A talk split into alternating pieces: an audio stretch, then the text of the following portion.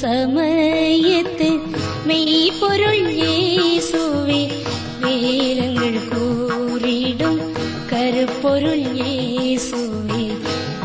பொருள் ஏசுவே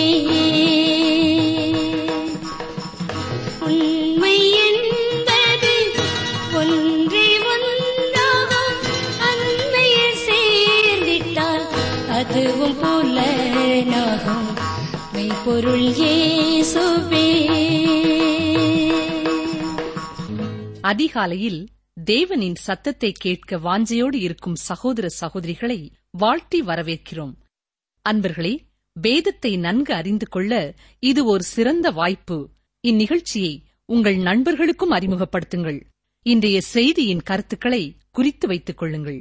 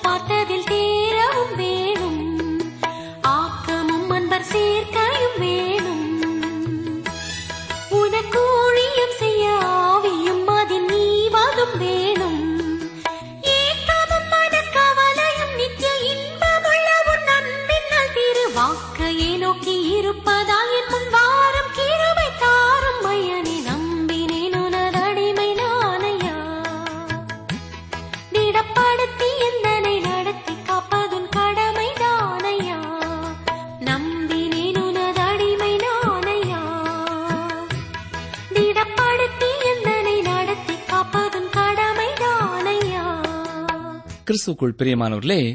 நாம் இன்று முதல் எபிரேய நிறுவத்தின் சிறந்த அதிகாரமாகிய பதினோராம் அதிகாரத்தை தியானிக்கப் போகிறோம் இதை விசுவாச வீரர்களின் பட்டியல் என்றும் விசுவாசத்தின் அதிகாரம் என்றும் நாம் சொல்லலாம் இதிலே விசுவாச ஓட்டத்தை வெற்றியாக ஓடி முடித்தவர்களிலே சிறந்தவர்களை பற்றி கூறப்பட்டிருக்கிறது எவ்வாறு ஒன்று குருந்தியர் பதிமூன்றாம் அதிகாரம் அன்பின் அதிகாரமாக காணப்படுகிறதோ அதுபோல எபிரேயர் பதினோராம் அதிகாரம் விசுவாசத்தின் அதிகாரமாக இருக்கிறது மேலும் அப்போ சில நடவடிக்கைகளின் புஸ்தகம் இருபத்தி எட்டாம் அதிகாரம் நிறைவு பெறாமல் இருப்பது போலவே இந்த அதிகாரமும் இதில் உள்ள பட்டியலும் இன்றும் தொடர்ந்து கொண்டே இருக்கிறது இந்த அதிகாரத்திலிருந்து இந்த நிறுவ ஆக்கியோன் விசுவாச வீரர்களை அந்த எபிரேய விசுவாசிகளுக்கு மாதிரியாக நினைவிலே கொண்டு வருகிறார் பின்னர் பன்னிரெண்டாம் அதிகாரத்தின் துவக்கத்திலே இந்த பதினோராம் அதிகாரத்தின் தொடர்ச்சியாக இவ்வாறு கூறுகிறார் ஆகையால் மேகம் போன்ற இத்தனை திரளான சாட்சிகள் நம்மை சூழ்ந்து கொண்டிருக்க பாரமான யாவற்றையும் நம்மை சுற்றி நெருங்கி நிற்கிற பாவத்தையும் தள்ளிவிட்டு விசுவாசத்தை துவக்குகிறவரும் முடிக்கிறவருமாயிருக்கிற இயேசுவை நோக்கி நமக்கு நியமித்திருக்கிற ஓட்டத்தில் பொறுமையோட கடவோம் என்று சொல்லுகிறார் இந்த பதினோராம் அதிகாரத்தை படிக்கப் போகும் நம்மிடத்திலேயும் தேவன் இதையே எதிர்பார்க்கிறார் அந்த வீரர்களின் பட்டியலையும் தேவனுக்கென்று அவர்கள் சாதித்த சாதனைகளையும் நம் முன்னர் ஒரு ஓவியம் போல காண்பித்துவிட்டு உங்களை குறித்து என்ன என்று கேட்கப் போகிறார் எனவே இந்த பதினோராம் அதிகாரத்தை கற்றுக்கொள்ளும் பொழுது மிக கவனமாக கருத்தோடு கற்றுக்கொள்ள உங்களை அன்போடு கேட்டுக்கொள்கிறோம் இந்த அதிகாரத்திலே நாம் பார்க்கிற மற்றும் ஒரு சத்தியம் கிறிஸ்து விசேஷித்த ஆசீர்வாதங்களையும் பணிகளையும் கொண்டு வருகிறார் இப்ரேய நிறுவத்தின் இரண்டாவது பெரும் பகுதிக்குள்ளே பதினொன்று முதல் பதிமூன்று அதிகாரங்கள் வரை காணப்படுகிறது இதுவரையிலும்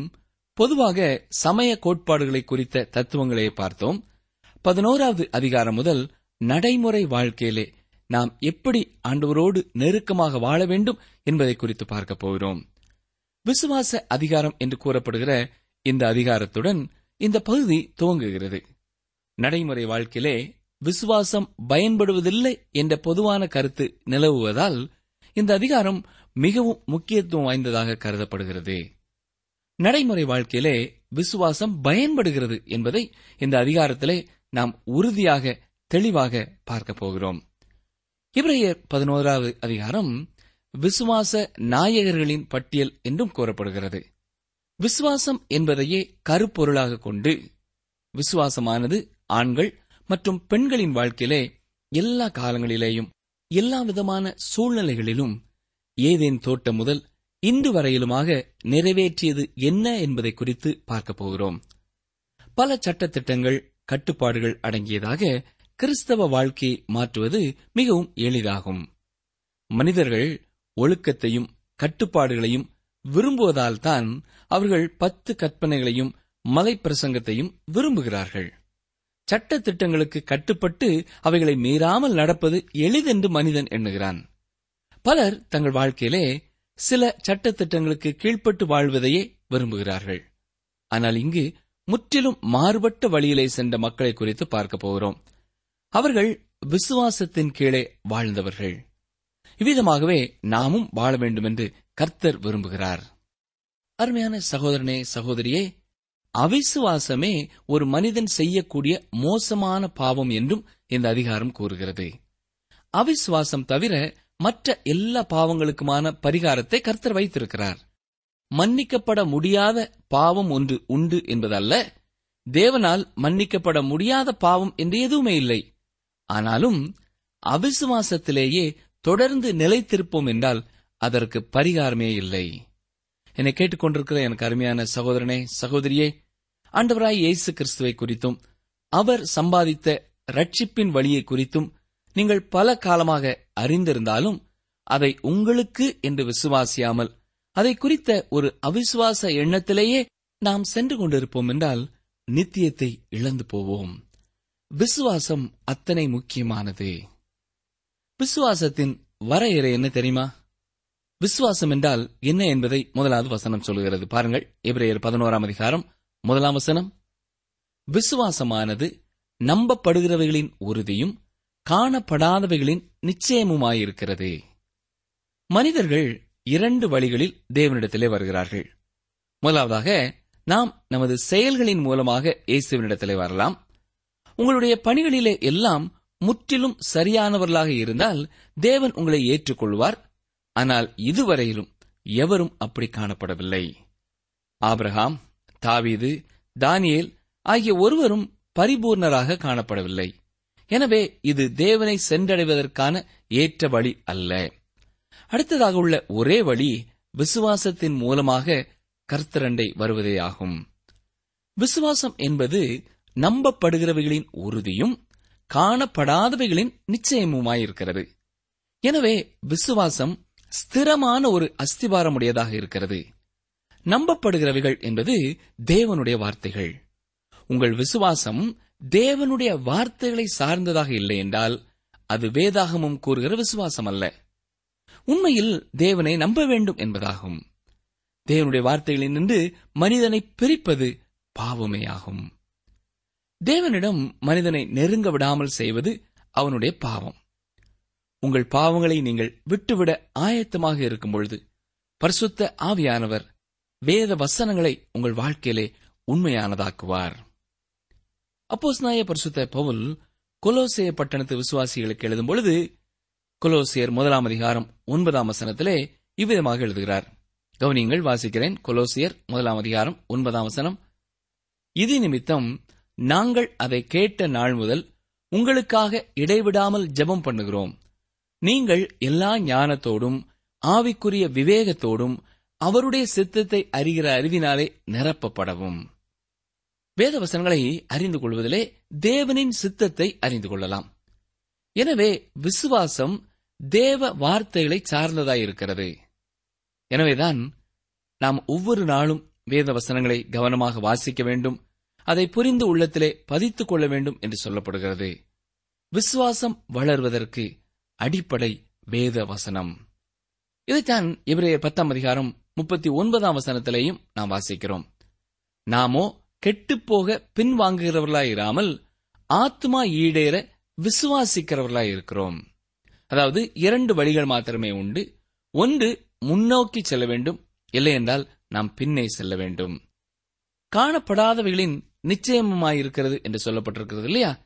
அங்கே நிச்சயம் என்றால் திட நம்பிக்கையோடு ஏற்றுக்கொள்ளப்பட்டது என்பதாகும் நீதிமன்றத்திலே நமது வழக்கு தொடர்பாக நாம் கூறுகின்ற சாட்சிகளை குறிக்கிறது வர்த்தகங்கள் முழுமையும் ஒருவர் மேல் ஒருவர் கொண்டுள்ள நம்பிக்கையின் அடிப்படையிலேயே இயங்குகிறது வங்கிகளில் பணம் பெற்றுக்கொள்வதும் பணம் முதலீடு செய்வதும் ஒரு மனிதனுடைய கையெழுத்தை நம்பியே செயல்படுகிறது எனவே விசுவாசம் என்பது உறுதியும் நிச்சயத்தையும் உடையதாயிருக்கிறது நமது விசுவாசம் தேவனுடைய வார்த்தைகளை சார்ந்ததாக இருக்க வேண்டும் ஏற்கனவே கூறியது போல வசனங்களை நாம் ஆழமாய் கற்றுக்கொள்ள கற்றுக்கொள்ள தேவனுடைய சித்தத்தை அறிந்து கொள்கிறோம் அது மட்டுமல்ல அவர் மேலே நமது விசுவாசமானது வளர்ச்சியடைகிறதா இருக்கிறது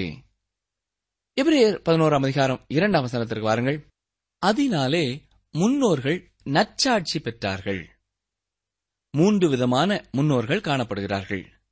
வயது முதிர்ந்த பெரியவர்கள் முன்னோர்கள் என்று கூறப்படுகிறார்கள் அடுத்ததாக புதிய ஏற்பாட்டு சபையிலே நிர்வாகம் செய்கின்றவர்கள் முன்னோர்கள் என்று கூறப்பட்டார்கள் பவுல் இள வயதியனான தீத்துவிற்கு எழுதும் பொழுது சபையிலே முன்னோர்களை அமர்த்த வேண்டும் அதாவது மூப்பர்களை அமர்த்த வேண்டும் என்று சொல்வதையும் நாம் வாசிக்கிறோம் மூன்றாவதாக பழைய ஏற்பாட்டு பரிசுத்தவான்களும் முன்னோர்கள் என்று கூறப்படுகிறார்கள் இந்த பரிசுத்தவான்களை குறித்து எபிரேயர் முதலாம் அதிகாரம் முதலாம் வசனம் சொல்கிறது வாசிக்கிறேன் பூர்வ காலங்களில் பங்கு பங்காகவும் வகை வகையாகவும் தீர்க்கதரிசிகள் மூலமாய் பிதாக்களுக்கு திருவிழம் பற்றின தேவன் ஆம் பழைய ஏற்பாட்டு நீதிமான்கள் தேவனை நம்பினார்கள் அவர்கள் விசுவாசம் காணப்படாதவைகளை பற்றிய நம்பிக்கையாக அல்லாமல் கண்களால் காண்கின்ற சாட்சிகளை சார்ந்ததாயிருந்தது நோவா விசுவாசத்தினாலே பேழையை கட்டினான் இது எவ்விதமான விசுவாசம் தான் கண்ட சொப்பனத்தை நம்பி பேழையை கட்டினானா இல்லை பிரியமானவர்களே தேவன் அவனுக்கு ஏராளமான சாட்சிகளை காண்பித்தார் ஏனென்றால் நோவா பல வருடங்கள் தேவனோடு கூடவே நடந்தவன் துன்பம் நேரிடும் பொழுது நாம் முழுவதுமாக தேவனையே சார்ந்து அவரையே பற்றிக் கொள்ள வேண்டிய வேளையில் அவ்விதமாக முழுவதுமாக நம்பாமல் தேவன் மேல் நம்பிக்கை கொள்ள முடியாமல் போய்விடுவதே பிரச்சனையான ஒன்றாயிருக்கிறது நாம் எப்போதும் நம் வாழ்க்கையிலே தேவனை சார்ந்து ஜீவிக்கும் ஜீவியம் இல்லாமல் புதிதாக அப்படிப்பட்ட அனுபவம் நேரிடும் பொழுது அது நமக்கு கடினமானதாக இருக்கிறது நிகழ்ச்சியை கேட்டுக்கொண்டிருக்கிற எனக்கு அருமையான சகோதரனே சகோதரியே இன்பமான காலங்களிலும் தேவன் மேல் நம்பிக்கை உடையவர்களாக நாம் இருப்போம் என்றால் துன்பங்கள் நம்மை தாக்கும் பொழுது இருள் சூழ்ந்த வேளைகளிலேயும் தேவனை நம்புவது லகுவானதாக இருக்கும் அப்படிப்பட்ட அனுபவம் உங்களுக்கு இருக்கிறதா என்பதை சிந்தித்து பாருங்கள் அநேகர் இன்பமான வேளைகளிலே தேவனை மறந்து இஷ்டம் போல தங்கள் வாழ்க்கையை செலவு செய்கிறார்கள் ஒவ்வொரு இன்பமான சூழ்நிலைகளிலேயும் ஆண்டவருக்கு நன்றி செலுத்தி ஸ்தோத்திரம் செலுத்தி அந்த சந்தோஷத்தை ஆண்டவரே நமக்கு தருகிறார் என்ற ஒரு எண்ணத்தோடு கூட ஒரு நம்பிக்கையோடு கூட அவருக்கு நன்றி செலுத்த பழகிவிட்டோம் என்றால் துன்பம் நம்மை சூழ்ந்து வரும்பொழுதும் நாம் கலங்கக்கூடிய சூழ்நிலைகள் நம்மை சந்திக்கும் பொழுதும் நாம் அவரை விசுவாசிப்பது நமக்கு எளிதானதாக இருக்கும் இங்கே முன்னோர்கள் நற்சாட்சி பெற்றார்கள் என்று வாசிக்கிறோம் ஏன் முன்னோர்கள் முழுவதுமாக தேவனை நம்பினதினாலே அவர்கள் நற்சாட்சி பெற்றார்கள் ஆபிரகாம் மிகவும் சிறந்த தனிப்பட்ட மனிதனாக காணப்படுகிறான் விசுவாசத்தினாலே ஆபிரகாம் தேவனை நம்பினான் என்று கூறப்படுகிறது அவன் கர்த்தரை விசுவாசித்தான் அதை அவர் அவனுக்கு நீதியாக எண்ணினார் என்று ஆதியாமும் பதினைந்தாம் அதிகாரம் ஆறாம் வசனத்திலே வாசிக்கிறோம் ஆபரகாம் செய்த நற்செயல்களை அவனுக்கு நீதியாக எண்ணாமல் அவன் தேவனை விசுவாசித்ததை அவனுக்கு நீதியாக எண்ணினார் முன்னோர்கள் தாங்கள் தேவன் மேல் கொண்டுள்ள விசுவாசத்தினாலே நற்சாட்சி பெற்றார்கள் நாம் விசுவாசத்தினாலே ரட்சிக்கப்படுவது மாத்திரமல்ல விசுவாச வாழ்க்கை வாழ வேண்டும் என்பதையே கர்த்தர் விரும்புகிறார் ரட்சிப்பிற்காக மட்டும் விசுவாசம் போதும் என்பது அல்ல அனுதின வாழ்க்கையிலே ஒவ்வொரு காரியத்திலையும் நமக்கு விசுவாசம் தேவையானதாயிருக்கிறது கிறிஸ்து நம்மை ரட்சிக்கும்படியாக மறித்தார் நாம் அதை நம்பி விசுவாசத்தோடு அவரை நோக்கி பார்க்கிறோம் அதாவது விசுவாச வாழ்க்கை வாழ்கிற நாம் ஜீவிக்கிற கிறிஸ்துவை நோக்கி பார்க்கிறோம் ஆண்டவராய் இயேசு கிறிஸ்துவின் மீது கொண்டுள்ள விசுவாசத்தோடு நாம் இந்த உலக வாழ்க்கையை தொடர்ந்து வாழ வேண்டும் என்பதையே கர்த்தர் விரும்புகிறார் இவரையர் பதினோராம் அதிகாரம் மூன்றாம் வசனத்திற்கு வாருங்கள் விசுவாசத்தினாலே நாம் உலகங்கள் தேவனுடைய வார்த்தையினால் உண்டாக்கப்பட்டதென்றும் இவ்விதமாய் காணப்படுகிறவைகள் தோன்றப்படுகிறவைகளால் உண்டாகவில்லை என்றும் அறிந்திருக்கிறோம் இந்த அண்ட சராசரம் எவ்விதமாக ஏற்பட்டிருக்க வேண்டும் என்பதை குறித்து இரண்டு விதமான கருத்துக்கள் கூறப்படுகிறது முதலாவதாக ஊகித்து உத்தேசமாக ஒரு கருத்தை ஏற்றுக்கொள்வது அடுத்தது வெளிப்பட்ட ரகசியம் இரண்டு விதமான கருத்துக்களையும் நாம் விசுவாசத்தினாலே தான் ஏற்றுக்கொள்ள வேண்டும் விசுவாசத்தினாலே நாம் உலகங்கள் தேவனுடைய வார்த்தையினாலே உண்டாக்கப்பட்டது என்று விசுவாசிக்கிறோம் வேதவசனங்கள் வசனங்கள் இருபுறமும் கருக்குள்ள எந்த ஒரு பட்டயத்தை காட்டிலும் கூர்மையானது என்று ஏற்கனவே நாம் படித்தோம் ஆதியாம முதலாம் அதிகாரம் முதலாம் வசனத்தில் நான் வாசிப்பது என்ன ஆதியிலே தேவன் வானத்தையும் பூமியையும் சிருஷ்டித்தார் இது வெளிப்படுத்தப்பட்டுள்ள ரகசியம் ஒன்று இதனை ஏற்றுக்கொள்ள வேண்டும் அல்லது ஊகித்து கற்பனையாக கூறப்படுகிற கருத்தை ஏற்றுக்கொள்ள வேண்டும் சிறு சிறு அணுக்களிலிருந்து வளர்ச்சி பெற்று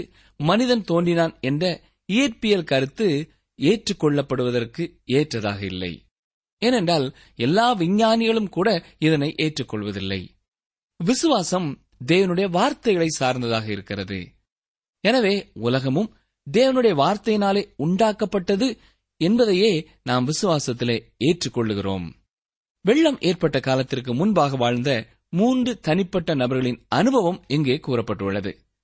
அவர்களுள் ஒருவர் வெள்ளம் ஏற்பட்டிருந்த காலத்திலும் அதற்கு பின்பும் வாழ்ந்தவர் அவர்களிலே முதலாவதாக ஆபேல் என்னும் மனிதன் காணப்படுகிறான் அவன் மூலமாகவே விசுவாசத்திற்கான வழி ஏற்பட்டிருக்கிறது இரண்டாவது மனிதனாக ஏனொக்கை நாம் பார்க்கிறோம் அவன் விசுவாசத்திலே தேவனோடு நடந்தான் என்று வாசிக்கிறோம் மூன்றாவது மனிதனாகிய நோவாவின் வாழ்க்கையிலே விசுவாசத்தின் சாட்சியை நாம் பார்க்கிறோம் இவர்கள் பூமியிலே ஜலப்பிரளயம் ஏற்படுவதற்கு முன்பாக வாழ்ந்தவர்கள் இவர்கள் விசுவாச நடை நடந்து விசுவாச வாழ்க்கை வாழ்ந்து விசுவாசத்தினாலேயே ரட்சிக்கப்பட்டார்கள் ஆபேலின் விசுவாசத்தை குறித்து சற்றே பார்ப்போம் தேவன் ஆபேலுக்கு கொள்கையை ஒருமுறை கொடுத்து அதன் அடிப்படையிலேயே மனிதர்கள் தன்னை அணுக வேண்டும் என்பதை தெரியப்படுத்தினார் அந்த கொள்கை விசுவாசம் கிறிஸ்துவின் மேல் கொண்டுள்ள விசுவாசத்தினால் ரட்சிப்பு கிட்டுகிறது ஆபிரகாம் மாத்திரமல்ல ஆபேலும் கிறிஸ்துவின் நாளை கண்டு களி கூர்ந்தான் இப்ரேயர் பதினோராம் அதிகாரம் நான்காம் வசனத்தை பாருங்கள் விசுவாசத்தினாலே ஆபேல் காயினுடைய பலியிலும் மேன்மையான பலியை தேவனுக்கு செலுத்தினான் அதனாலே அவன் நீதிமான் என்று சாட்சி பெற்றான் அவனுடைய காணிக்கைகளை குறித்து தேவனே சாட்சி கொடுத்தார் அவன் மறித்தும் இன்னும் பேசுகிறான் ஆதி ஆகமத்தில் காயின் ஆபேல் என்ற இரண்டு சகோதரர்களை பற்றி பார்க்கிறோம் ஆபேலினிடத்திலே காணப்பட்டு காயினிடத்திலே காணப்படாத காரியம் என்ன என்பதை நாம் பார்க்க வேண்டும் இந்த இரண்டு சகோதரர்களுக்கும் இடையிலுள்ள வேறுபாடு என்ன ஆதியாமும் நான்காம் அதிகாரம் முதல் அவசனம் இவ்விதமாக சொல்லுகிறது கவனிங்கள் ஆதாம் தன் மனைவியாகிய ஏவாளை அறிந்தான் அவள் கற்பவதியாகி காயினை பெற்று கர்த்தரால் ஒரு மனுஷனை பெற்றேன் என்றாள் ஏவாள் உண்மையில் கர்த்தரால் அந்த மனுஷனை பெற்றேன் என்று கூறுகிறாள் ஏவாள் எந்த மனிதனை குறித்து பேசுகிறாள் ஸ்திரீயின் வித்தானவர் உன் சந்ததியிலே தோன்றுவார் என்பதை தேவன் ஏற்கனவே ஏவாளிடம் தெரிவித்து விட்டார் சாத்தானிடம் கர்த்தர் உனக்கும் ஸ்திரீக்கும் உன் வித்துக்கும் அவள் வித்துக்கும் பகை உண்டாக்குவேன் அவர் உன் தலையை நசுக்குவார் நீ அவர் குதிங்காலை நசுக்குவாய் என்றார் பாவத்தோடு உள்ள போராட்டம் இவ்விதமாக நீண்ட காலமாக நீடிக்கும் என்பதை ஆதாமும் ஏவாளும் அறியவில்லை அவர்கள் தங்கள் முதல் குமாரனே சாத்தானை தோற்கடிக்க வருகிற மனிதன் என்று எண்ணினார்கள் ஆனால் காயின் ரட்சகன் அல்ல அவன் ஒரு கொலைகாரன் நிகழ்ச்சியை கேட்டுக்கொண்டிருக்கிற எனக்கு அருமையான சகோதரனே சகோதரியே இந்த உலக தோற்றத்தை குறித்த இந்த இரண்டு கருத்துக்களிலே நீங்கள் எதை நம்புகிறீர்கள் உலகம் தானாகவே தோன்றிவிட்டது என்று நம்புகிறீர்களா அல்லது தேவாதி தேவனால் இந்த உலகம் உருவாக்கப்பட்டது என்பதை ஏற்றுக்கொள்கிறீர்களா இந்த உலகம் வெறுமையாய் இருந்து தேவனுடைய கட்டளையால் உருவாக்கப்பட்டது என்று வேதம் தெளிவாய் சொல்கிறது இன்று அறிவியல் ஒன்றை கண்டுபிடித்திருக்கிறது என்றால் அது வெறுமையிலிருந்து எதையும் உருவாக்கவில்லை ஏற்கனவே தேவன் படைத்த இந்த உலகத்திலிருந்து சில பொருட்களை எடுத்து ஆராய்ச்சியில் ஈடுபடுத்தி கலந்து புதிதாக ஒன்றை உருவாக்குகிறார்கள் ஆனால் தேவன் ஒன்றுமில்லாத நிலைமையிலிருந்து இந்த உலகத்தை படைத்தார் இது எவ்வளவு ஆச்சரியமான காரியம் இல்லையா ஆம் இந்த உலகம் தேவனால் படைக்கப்பட்டது அதே வேளையிலே இது நித்தியமானதல்ல தேவன் இந்த உலகத்தை தம்முடைய செயல்படும் சித்தத்தின் அடிப்படையிலே தன்னுடைய வார்த்தையாலே உருவாக்கினார் நாம் இதை விசுவாசத்தினாலே புரிந்து கொண்டு ஏற்றுக்கொள்கிறோம் விசுவாசம் உலகத்தின் முடிவு மட்டும் பார்க்கிற ஒன்றல்ல உலக துவக்கத்தையும் பார்க்கிற ஒன்றாகும் நாம் நமது விசுவாச வாழ்க்கையிலே எவ்வளவு வளர்ந்திருக்கிறோம் என்பதை சற்றே எண்ணி பார்ப்போமா தேவனே இந்த உலகத்தை உண்டாக்கினார் என்பதை விசுவாசிப்பது அடிப்படையான விசுவாசம் விசுவாசத்தினாலே ஆபேல் காயினுடைய பலியிலும் மேலான பலியை தேவனுக்கு செலுத்தினார் எந்த ஒரு விசுவாசமும் ஒரு செயலுக்கு நம்மை வழிநடத்த வேண்டும் சில வேளைகளிலே விசுவாசத்தினாலே நாம் துணிவுடன் முன் செல்ல வேண்டியது இருக்கும் சில வேளைகளிலே விசுவாசத்தினாலே நாம் அமைதலோடு காத்திருக்க வேண்டியதிருக்கும் வில்லியம் கேரி தனது வாழ்க்கையிலே கொண்டிருந்த கொள்கை தேவனுக்காக பெரிய காரியங்களை செய் தேவனிடத்திலே பெரிய காரியங்களை எதிர்பார் என்பதாகும் இந்த விசுவாசத்தினாலேதான் தனது சொந்த தேசத்தையும் தனது உற்றார் உறவினர்களையும் விட்டு இந்திய மண்ணை தேடி வந்து கர்த்தருக்காக பெரிய காரியங்களை அவர் செய்து முடித்தார் எனக்கு அருமையான சகோதரனே சகோதரியே கர்த்தரை நாம் எந்த அளவு விசுவாசிக்கிறோம் என்பதை நாம் அறிந்திருக்க வேண்டியது அவசியமானது அடுத்ததாக நமது விசுவாசம் நம்மை விசுவாச கிரியைகளுக்கு நேராக நடத்துகிறதாக இருக்க வேண்டும் ஏனென்றால் கிரியை இல்லாத விசுவாசம் செத்தது என்று யாக்கோபு இரண்டாம் அதிகாரம் இருபதாம் வசனத்திலே சொல்கிறது நமது வாழ்க்கையிலே ஆண்டவராய கர்த்தரை விசுவாசிக்கிறோம் என்று சொல்லுகிறவர்களாய் இருப்போம் என்று சொன்னால் அந்த விசுவாச கிரியை ஒவ்வொரு நாளும் நமது வாழ்க்கையிலே காணப்படுகிறதா என்பதை சற்றே நாம் எண்ணி பார்ப்போம் விசுவாசமானது நம்பப்படுகிறவைகளின் உறுதியும் காணப்படாதவைகளின் நிச்சயமுமாய் இருக்கிறது என்று முதலாம் வசனத்திலே நாம் வாசித்தோம் விசுவாசம் என்று சொல்லப்படுகிற காரியங்கள் உறுதியானது என்பதை நம்முடைய உள்ளம் நம்பும் பொழுது அது விசுவாசமாக ஏற்றுக்கொள்ளப்படுகிறது அதேபோல காணப்படாத காரியங்களை குறித்த நிச்சயமுள்ளவர்களாக நாம் செயல்படும் பொழுது அது தேவன் மேலே நாம் கொண்டிருக்கிற விசுவாசம் என்பதாக ஏற்றுக்கொள்ளப்படுகிறது அப்படிப்பட்ட விசுவாசம் உள்ள நடக்கையிலே தொடர்ந்து வளர ஆண்டவர் நமக்கு கிருவை செய்வாராக ஜெபம் செய்வோம் எங்களை அதிகமாக நேசிக்கிற எங்கள் அன்பின் ஆண்டவரே உலகம் உம்முடைய வார்த்தையினாலே உண்டானது என்பதை விசுவாசிக்கும் அடிப்படை விசுவாசம் உள்ளவர்களாய் நாங்கள் ஒவ்வொருவரும் காணப்பட காத்துக்கொள்ளும் இந்த நிகழ்ச்சியை கேட்கிற யாருடைய உள்ளத்திலாவது இந்த அடிப்படை சத்தியத்தை விசுவாசிக்க முடியாதவர்களாய் காணப்படுவார்கள் என்றால் நேரே அவர்களுக்கு துணை செய்ய வேண்டும் என்று கெஞ்சுகிறோம் நாங்கள் உலகம் உம்மாலே உண்டானது என்பதை விசுவாசிப்பது போல எங்களுடைய பாவத்திற்கான தண்டனையை இயேசு சுமந்து தீர்த்தார் என்பதையும் விசுவாசிக்கும் விசுவாசமுள்ளவர்களாக காணப்பட நேரே காத்துக்கொள்ளும் அந்த விசுவாசத்தோடு கூட நாங்கள் நின்று போகாதபடி அனுதின வாழ்க்கையிலே நாங்கள் உண்மை விசுவாசிப்பதனாலே செயல்படுகிறவர்களாக உண்மை விசுவாசிப்பதனாலே நாங்கள் முன்னேறி செல்கிறவர்களாக அன்றுவரே உண்மை விசுவாசிப்பதனாலே சில வேளைகளிலே உம்முடைய நேரத்திற்காக காத்திருக்கிறவர்களாக காணப்பட நீரை எங்களுக்கு துணை செய்யும் நாங்கள் இறுதி வரைக்கும் இந்த விசுவாச ஓட்டத்திலே முன்னேறி செல்ல உம்முடைய ஆவியானவரின் மூலமாக உம்முடைய ஜீவனுள்ள வார்த்தைகள் மூலமாக எங்களுக்கு துணை செய்யும் ஏசு கிறிஸ்துவின் நாமத்தினாலே கேட்கிறோம் பிதாவே ஆமேன் நீங்கள் தொடர்பு கொள்ள வேண்டிய எமது முகவரி வேத ஆராய்ச்சி டி டபிள்யூ ஆர் தபால் பெட்டி எண் நூற்று முப்பத்தி நான்கு திருநெல்வேலி இரண்டு தமிழ்நாடு எங்கள் தொலைபேசி எண் தொன்னூற்று நான்கு நாற்பத்தி இரண்டு இருபத்தி ஐந்து இருபத்தி ஆறு இருபத்தி ஏழு மற்றும் ஒரு தொலைபேசி எண் ஒன்பது ஐந்து எட்டு ஐந்து நான்கு ஆறு பூஜ்ஜியம் நான்கு ஆறு பூஜ்ஜியம் எங்கள் இமெயில் முகவரி Tamil TDP at radio eight eight two dot com